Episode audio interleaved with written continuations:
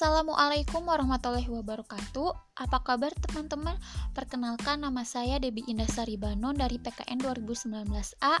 Di sini saya akan memaparkan mengenai literasi digital. Istilah literasi digital dikemukakan pertama kali oleh Paul Gilster dalam bukunya yang berjudul Digital Literasi, yang mana literasi digital ini merupakan kemampuan menggunakan teknologi dan informasi dari piranti digital secara efektif dan efisien dalam berbagai konteks seperti akademik, karir, dan kehidupan sehari-hari. Maka dari itu, hal tersebut diperkuat oleh jurnal yang berjudul Literasi Digital Menurut Harjono, ia berpendapat bahwa literasi digital ini merupakan perpaduan dari keterampilan teknologi informasi dan komunikasi, berpikir kritis, keterampilan bekerja sama, dan kesadaran sosial.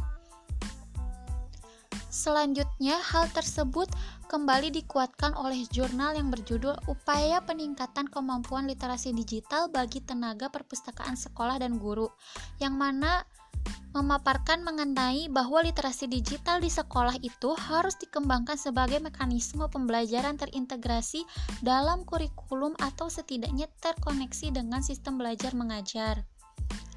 Nah, teman-teman, literasi digital ini memiliki beberapa konsep. Yang pertama, untuk proses membaca dan memahami sajian isi perangkat teknologi serta proses menciptakan dan menulis menjadi sebuah pengetahuan baru.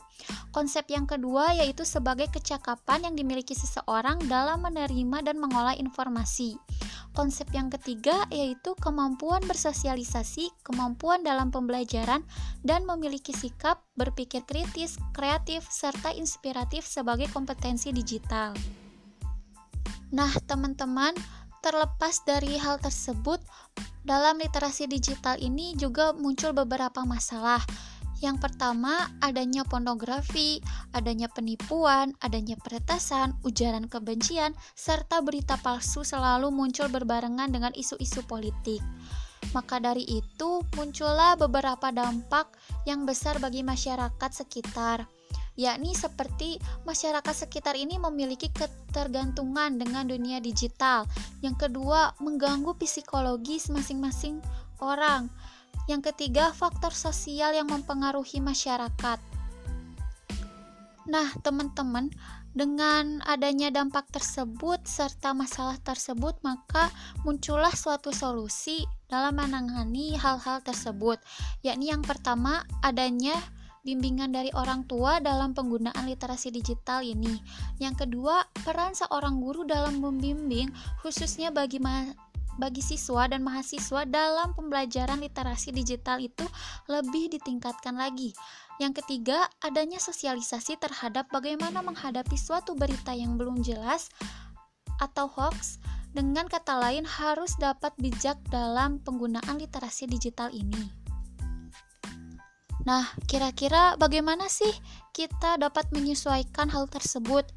Nah, baik teman-teman, kita sebagai warga negara yang baik dituntut agar bijak dalam menggunakan literasi digital ini. Sebagaimana fungsi dari literasi digital sendiri, bagaimana cara kita berperan dalam penggunaan literasi digital ini sebagai warga negara yang baik serta warga negara yang smart and good citizenship. Khususnya bagi ranah pendidikan bagi seorang guru dalam mendukung pengajaran melalui literasi digital ini. Nah, sekian dari saya, teman-teman. Mohon maaf apabila ada salah-salah kata. Wassalamualaikum warahmatullahi wabarakatuh.